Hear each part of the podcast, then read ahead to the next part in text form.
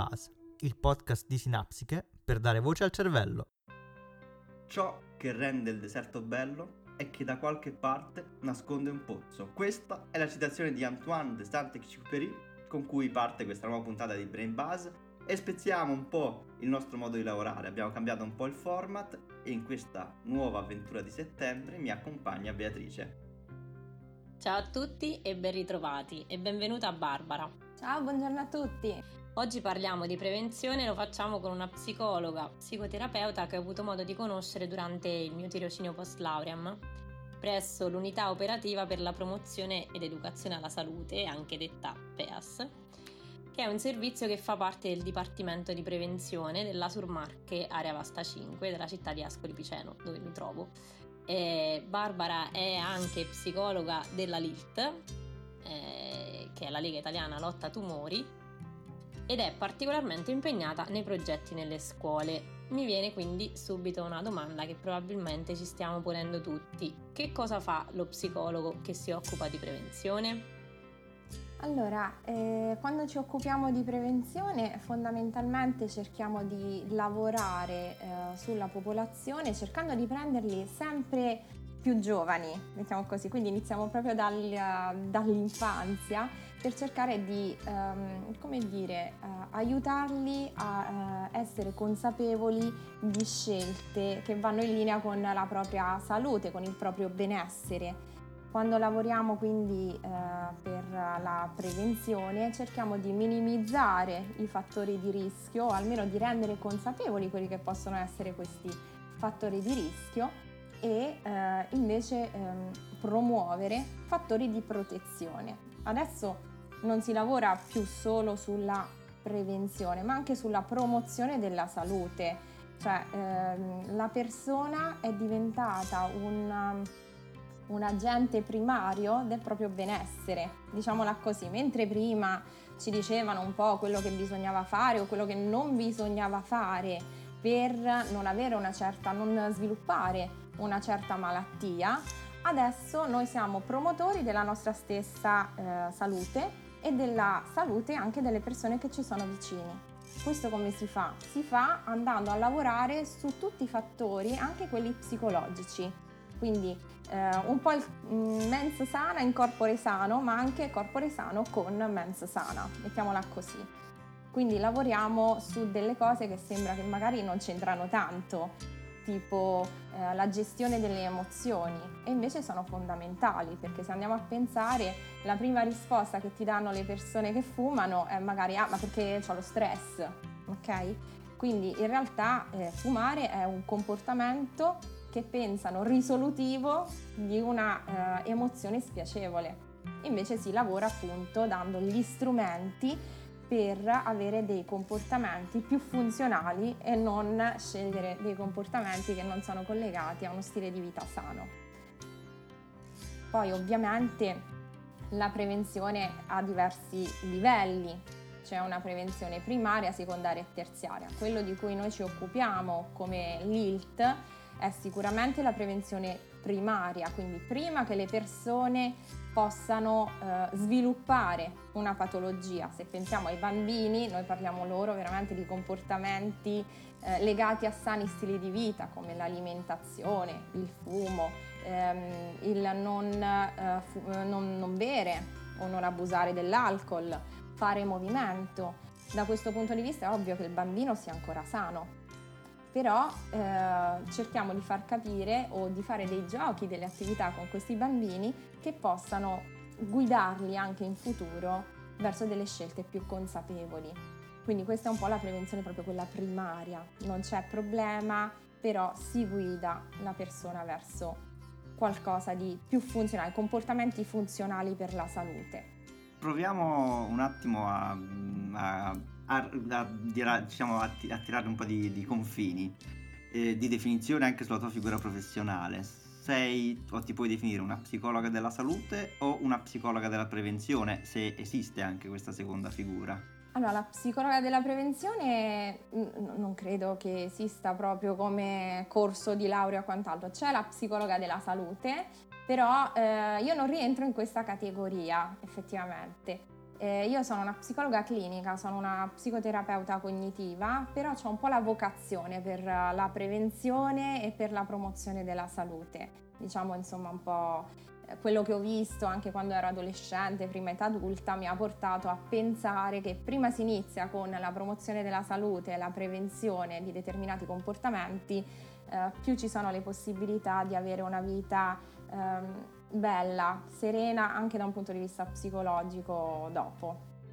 Quindi c'è un po', ecco, un po' una vocazione, come se ti dicessi che insomma come fe- una fede quasi che mi spinge a lavorare in questo, in questo campo.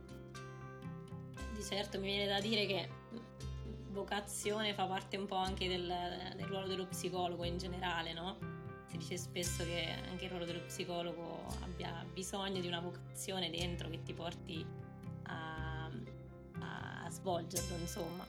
E ci parlavi di prevenzione primaria, secondaria e terziaria. Eh, di quale prevenzione ti occupi principalmente e se vuoi continuare a spiegarci le differenze tra, tra i vari ambiti.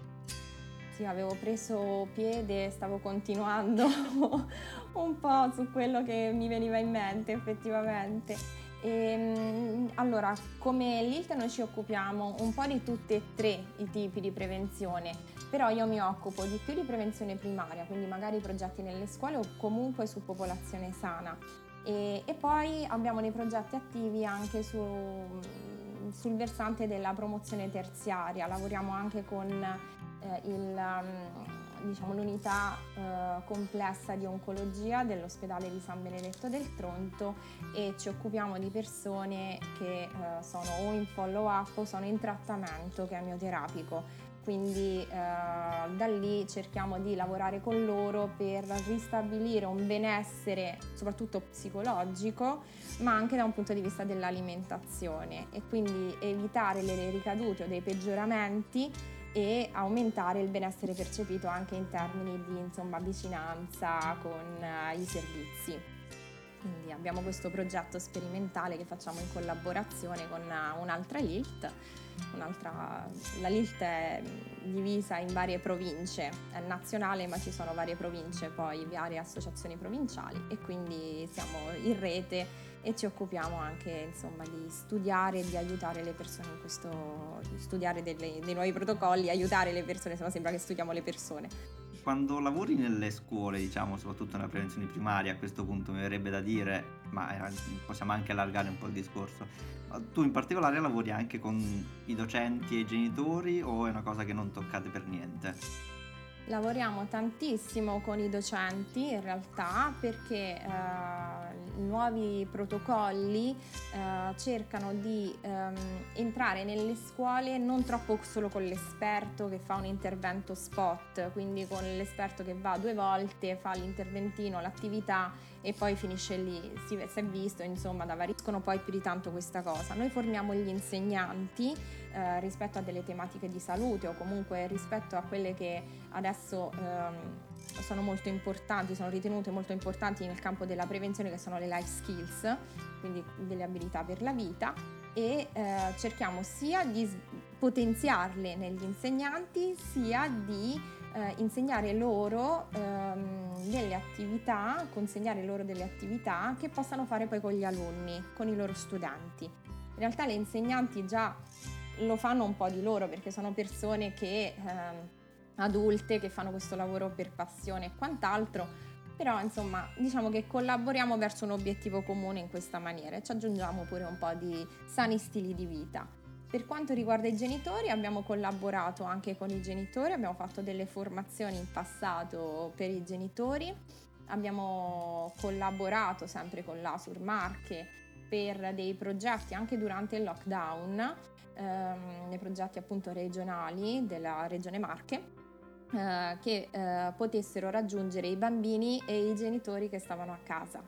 Quindi cerchiamo un po' di espanderci. Certo, non è semplice di questi tempi raggiungere tutti i genitori perché tutti lavorano, perché non è semplice, però eh, noi utilizziamo un po' quello che si chiama la tecnica del piede nella porta. Noi piano piano ci apriremo una fessura, poi cercheremo di entrare. Spes- da quando abbiamo iniziato abbiamo visto che c'è stata una partecipazione eh, maggiore poi nel tempo, Se- sempre dei numeri un po' non troppo alti, però secondo noi questa, c'è tanta più eh, curiosità da parte dei genitori, quindi questa potrebbe essere una strada assolutamente da continuare a percorrere, quello sì.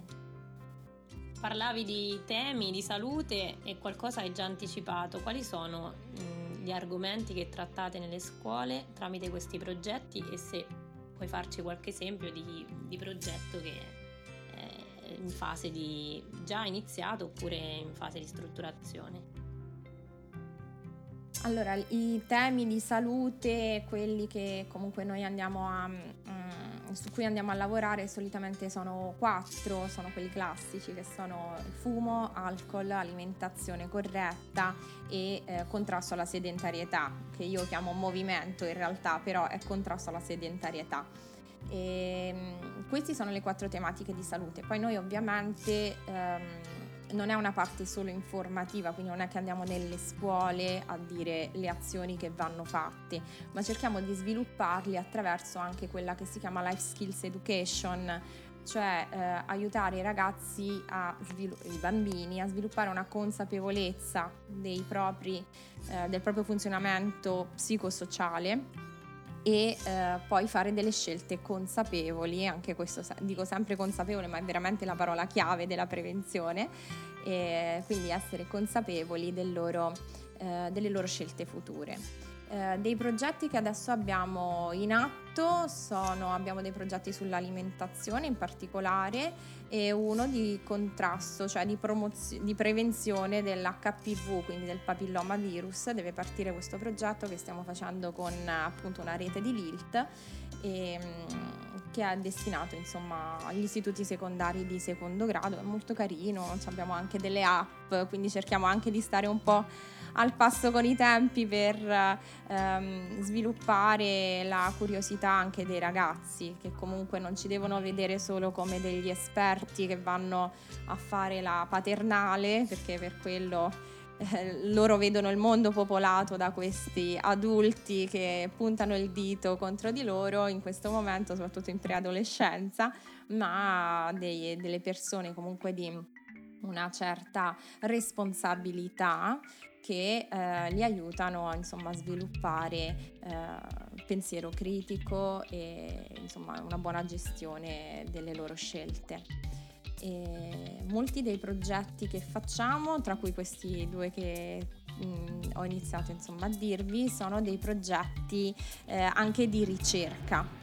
Uh, quindi noi non solo facciamo questi progetti uh, cercando insomma di uh, fare informazione e quant'altro, ma vediamo anche se i protocolli che sviluppiamo eh, possono essere corretti per il target della popolazione a cui ci riferiamo.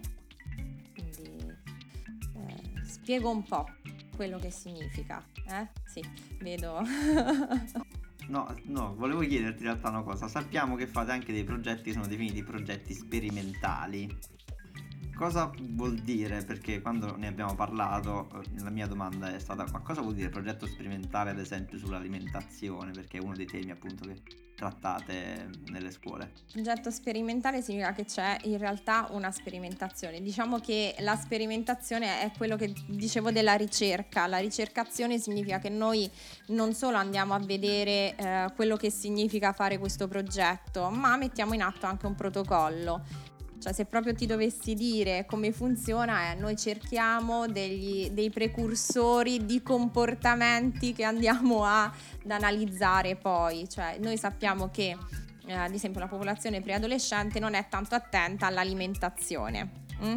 cioè mangia poca, consuma poca frutta e verdura, eh, non è attenta magari a non consumare il junk food, mangia distrattamente davanti alla televisione, non, non salta la colazione, quindi questi sono tutti dati che magari vengono anche da studi come l'HBSC, che sono studi nazionali eh, che vengono fatti in tutte le regioni d'Italia, per quanto riguarda ovviamente l'Italia.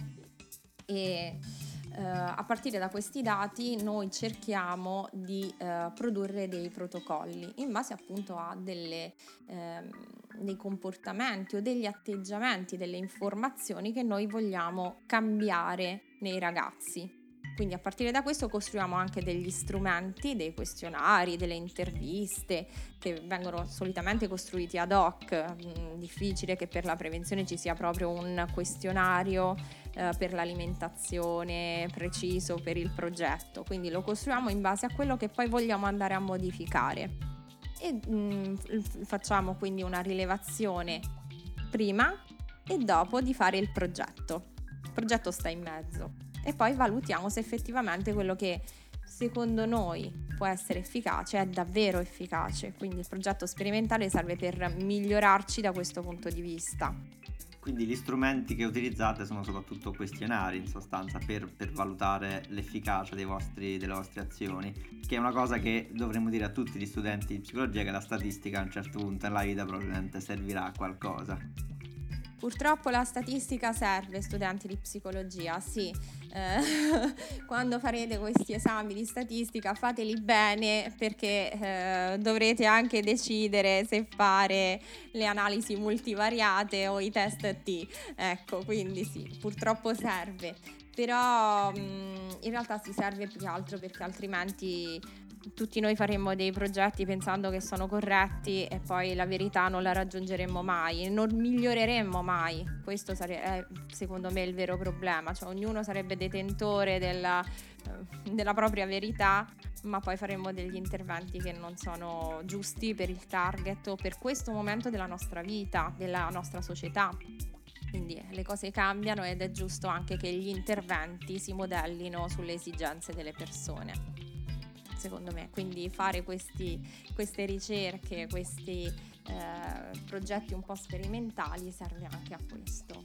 Penso che sia fondamentale in questo campo. Indubbiamente mi sono trovata anch'io di fronte a questi dati, quindi vi, vi assicuro che insomma è qualcosa di, di, utile e nemmeno poi così difficile. Dai, una volta che sei eh, nel progetto sono comprensibili. E invece volevo chiederti uh, più nello specifico cosa sono le life skills, sono un po' eh, diciamo un elemento costante nei, nei, progetti di cui ti occupi e quindi ehm, una definizione in breve e come poi vengono utilizzate nei progetti.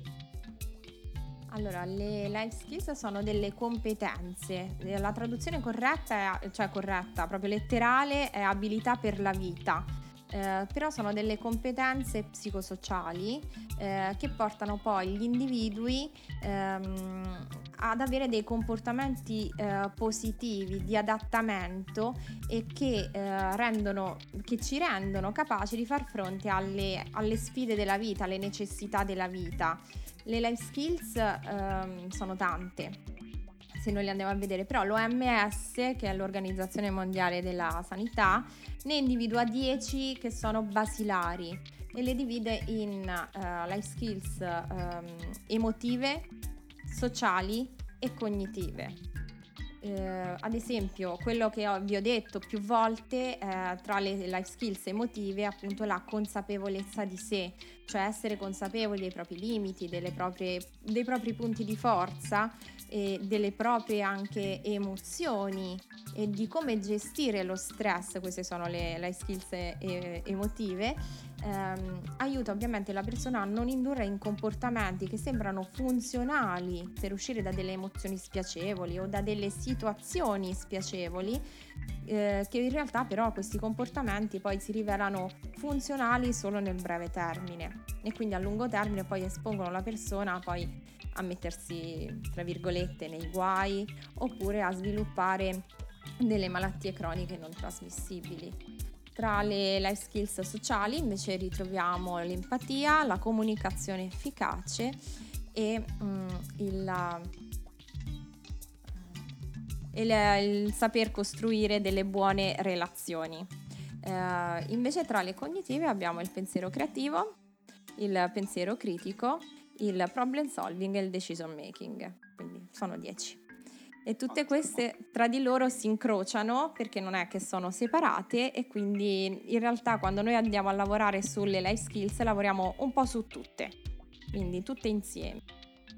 Ottimo, Un- una cosa che ci è un po' sorta, eh, mm, ci è, ci è sembrato difficile immaginare ad esempio un dirigente o una dirigente scolastica che ti chiama e ti dice guarda noi avremmo bisogno di fare questa cosa, quindi eh, volevamo capire un po' se sei tu con eh, la- le tue associazioni e organizzazioni che ti proponi alle scuole o se le scuole sono capaci di rendersi conto di aver bisogno di un intervento formativo o di prevenzione. Ah, le scuole in realtà si rendono conto, però ehm, siamo noi come appunto come l'ILT o, come, eh, o anche attraverso insomma, la collaborazione con l'ASUR che proponiamo i progetti nelle scuole. All'inizio della scuola noi proponiamo una serie di progetti e le persone poi vedono quello che, cioè le persone, i dirigenti, gli insegnanti scelgono eh, quello che preferiscono. E molto spesso eh, sì, c'è il dirigente che sceglie un progetto, ma altre volte per quanto riguarda la formazione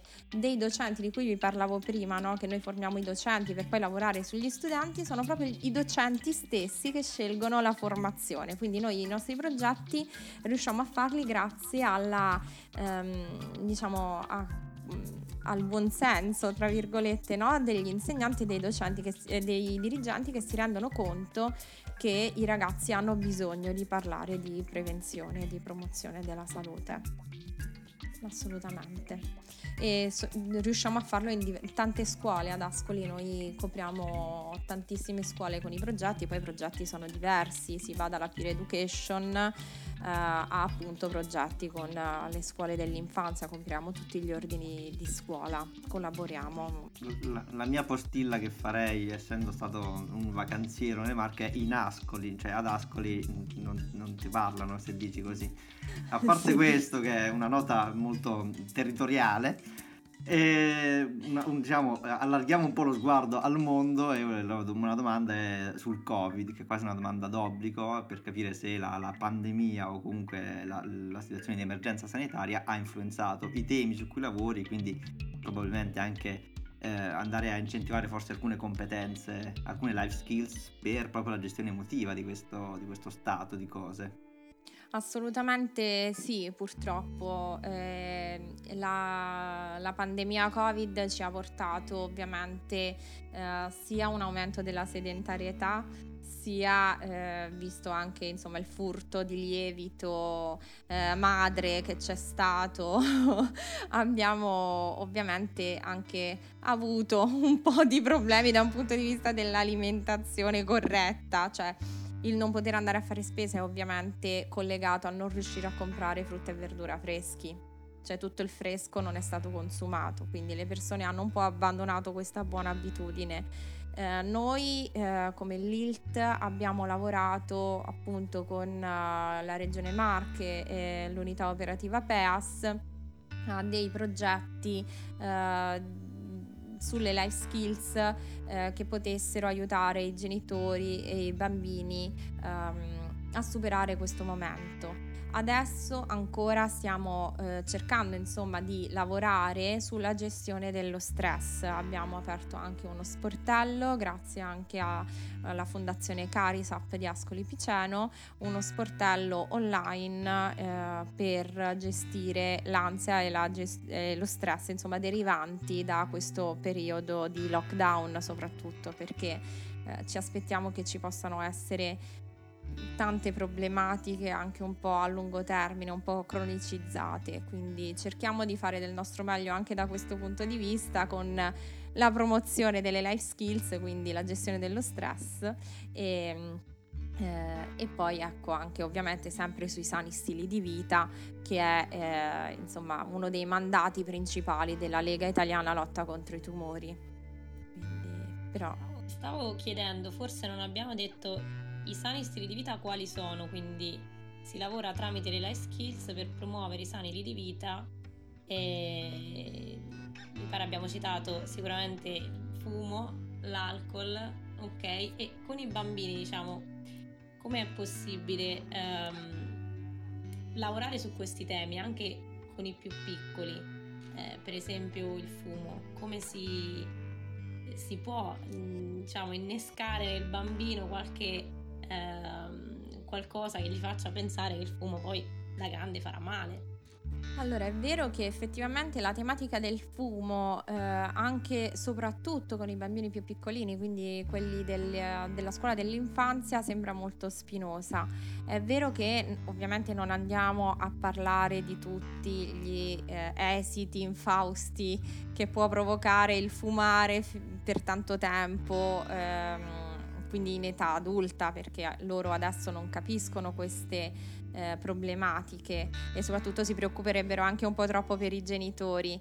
Ehm, glielo giriamo un po' su qualcosa che loro possono anche capire, quindi il fumo anche come inquinamento ambientale quindi lavoriamo anche sull'ambiente, quindi anche i mozziconi di sigaretta, c'è stata tutta una campagna anche con, sviluppata con l'ANCI per cui i bambini anche delle scuole de, de, della primaria, perdonatemi, potevano andare a pulire i campi eh, relativi alla loro scuola o alla loro casa da questi mozziconi di sigaretta. Quindi fumare non solo danneggia il nostro corpo, ci fa venire la tosse e quant'altro, ma eh, danneggia anche il nostro ambiente, che deve essere una cosa da rispettare. Un'altra cosa con cui noi lavoriamo tantissimo sono sì delle attività giocose su cui noi lavoriamo attraverso le life skills, ma anche tipo le fiabe dei bambini che hanno in passato lavorato con delle fiabe tipo eh, la sirenetta che non è che voleva andare fuori dall'acqua per vedere il principe ma perché voleva fumare.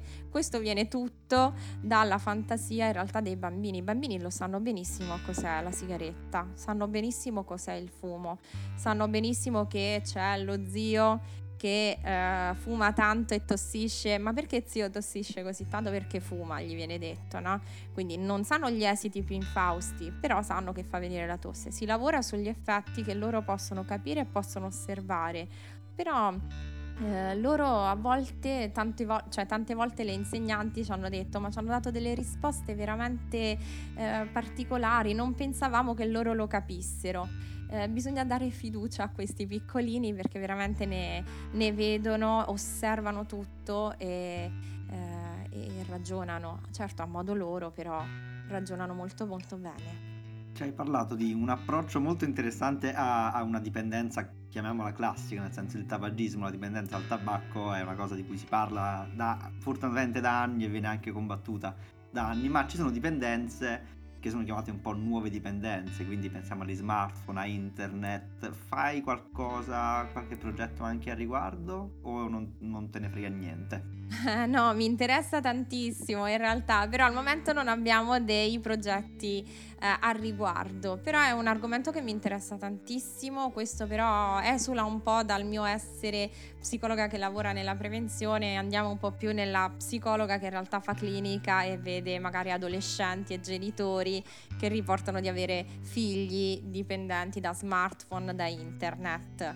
Um, è una cosa su cui sento molta anche ambivalenza perché effettivamente adesso è impossibile, noi stiamo facendo anche questo podcast no? che verrà utilizzato eh, attraverso internet, quindi è una fase eh, della nostra società che eh, comporta ovviamente dei dei vantaggi, tutto internet, tutto l'avere la, uno smartphone e quant'altro.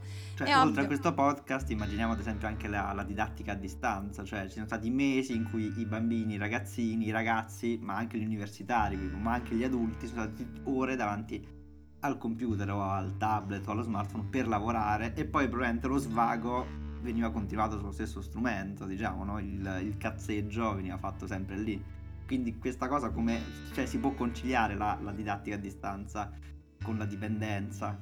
Mm, ma guarda, mi viene in mente che sono due cose completamente diverse in realtà, perché chi sviluppa una, un'addiction da questo punto di vista, una dipendenza da internet, eh, in realtà ha una serie di... Mm, conformazioni, di bisogni che vengono eh, soddisfatti da internet.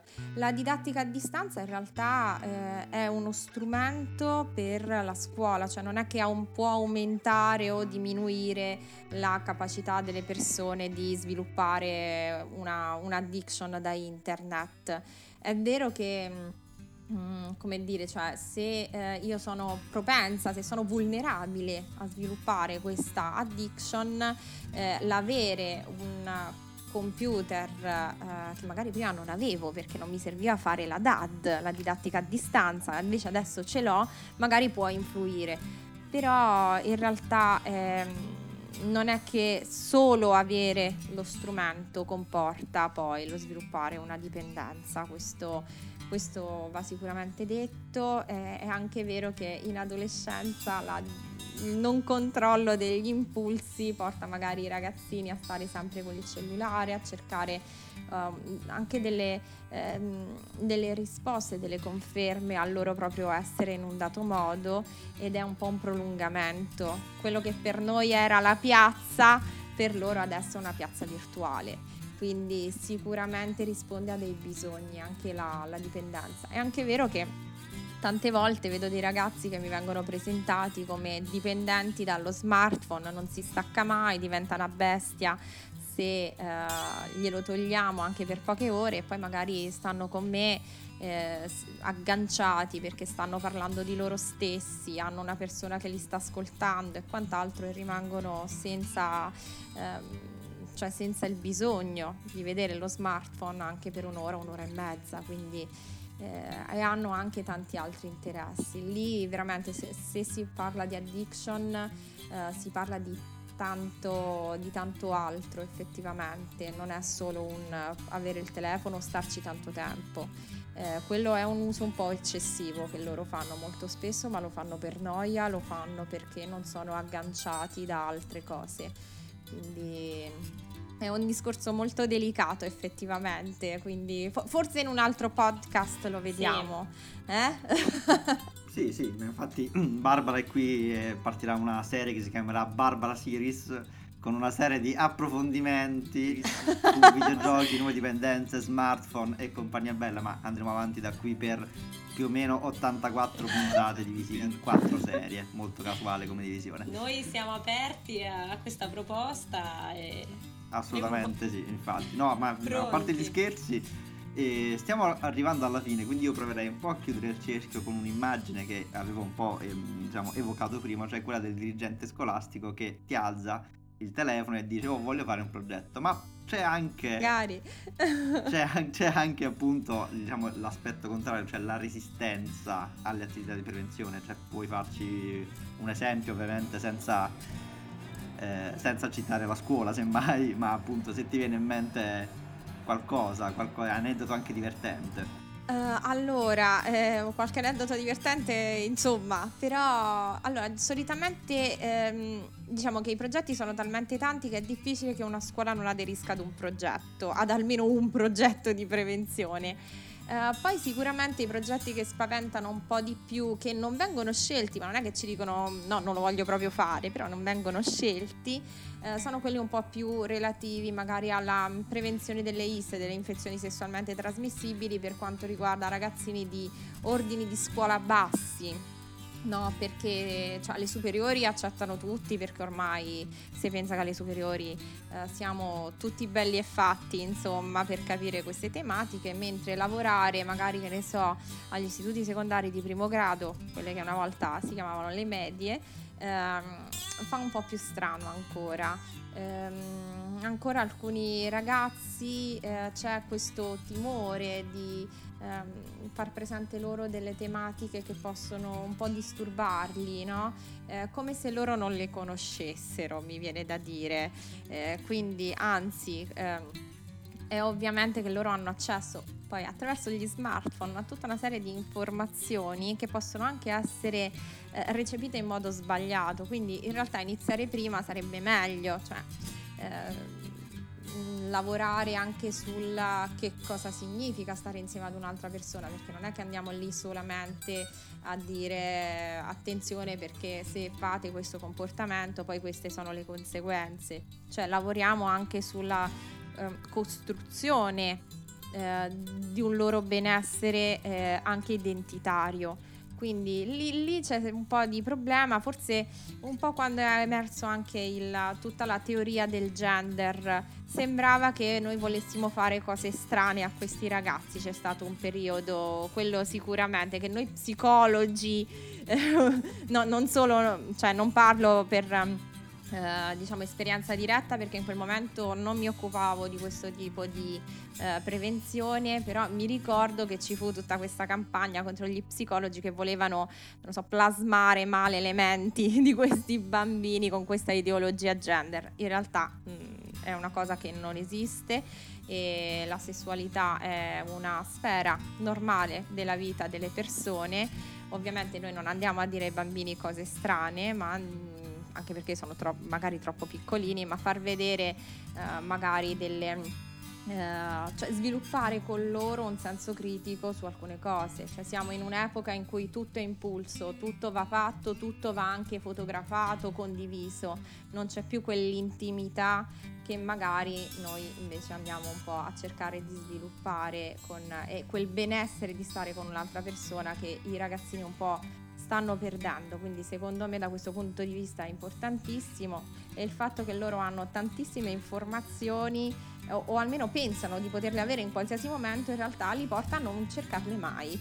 Quindi hanno delle idee bislacche su tantissime cose e um, avere una persona con cui discutere in realtà per loro è, è fondamentale. Io l'anno scorso sono andata a parlare di HIV con un progetto della Surmarche e, ehm, e ho visto, vabbè, a parte delle domande assurde che mi sono state fatte, ma da ragazzi anche un po' grandicelli, però non perché fossero domande eh, stupide, ma perché eh, sono dei luoghi comuni eh, che effettivamente tra i ragazzi girano. Quindi eh, riuscire a dire invece eh, no, non funziona così, ma funziona in quest'altro modo, per loro è stato un sollievo non so come spiegarvelo. Eh, eppure non è che abbiamo parlato, nessuno è andato lì a dire adesso andate nel mondo e fate cose. No, adesso stateci con la testa, punto e basta, perché eh, i rischi ci sono e facciamo cose in modo consapevole. Tanto le cose le fanno lo stesso senza sapere che ci sono dei rischi. Allora, con, con, queste, con, queste, chiusure, cioè mi piace che stiamo arrivando alla conclusione davvero con queste, queste parole un po' più forti, no? tipo tanto le cose fanno lo stesso, quindi diciamoli almeno di farle eh, in sicurezza. Allora, vi ricordo che in realtà sul sito di Sinapsica, sinapsica.it, si trovano anche un paio di articoli della qui presente Beatrice che trattano proprio questi temi, anche basati sulla sua esperienza con Barbara. E adesso tra un po' ci ascolteremo un suggerimento e vi chiedo a entrambe in realtà un saluto. Grazie per averci ascoltato, grazie Barbara, è stato molto bello averti qui e raccontare un po' la prevenzione insieme a te. Io anche vi ringrazio tantissimo per prima cosa per avermi scelta per questa avventura, non so insomma come vi è venuto in mente, però vi ringrazio e, e niente, io aspetto i prossimi podcast perché in realtà sono anche una vostra fan, quindi ci sentiamo. La nostra grande fan. Grazie, grazie mille anche per questa ammissione. Questo era Brain Buzz, questa è la puntata sulla prevenzione, ma ce ne saranno altre. Rimanete connessi e ci ascoltiamo il suggerimento. A presto! Ciao a tutti!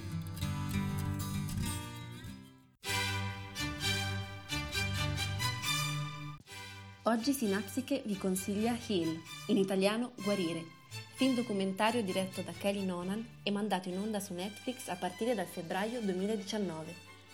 Heal, più che un documentario, è un viaggio spirituale, alla scoperta del potere infinito della mente e della connessione tra benessere mentale e fisico. Attraverso una serie di biografie e storie raccontate in prima persona da leader spirituali, medici, malati e non solo, scopriamo come percezioni, emozioni e sensazioni possono avere un impatto forte e meraviglioso sulla salute fisica e in generale su tutte le nostre vite. Il documentario si apre con un monologo del regista, il quale rivela la sua preoccupazione rispetto all'incremento di alcuni tipi di malattie in relazione ad alcune problematiche, come l'inquinamento ambientale e la scarsa educazione alimentare.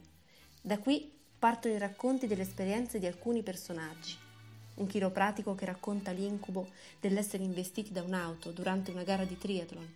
Elizabeth, una donna con una diagnosi di cancro in stato avanzato, e molte molte altre storie. Hill ha ricevuto critiche severe da parte di diverse riviste americane, tra cui la Hollywood Reporter, che ha accusato il regista di promuovere attraverso il documentario le cosiddette pseudoscienze. Critiche a parte, proponiamo questo documentario come spunto per riconoscere l'influenza del benessere mentale su quello corporeo ed il circolo virtuoso che questo possa innescare. In un suggestivo montaggio conclusivo, il film di Kelly si chiude con un potente richiamo all'azione, sia per gli scettici sia per gli ottimisti. Curate prima la vostra mente.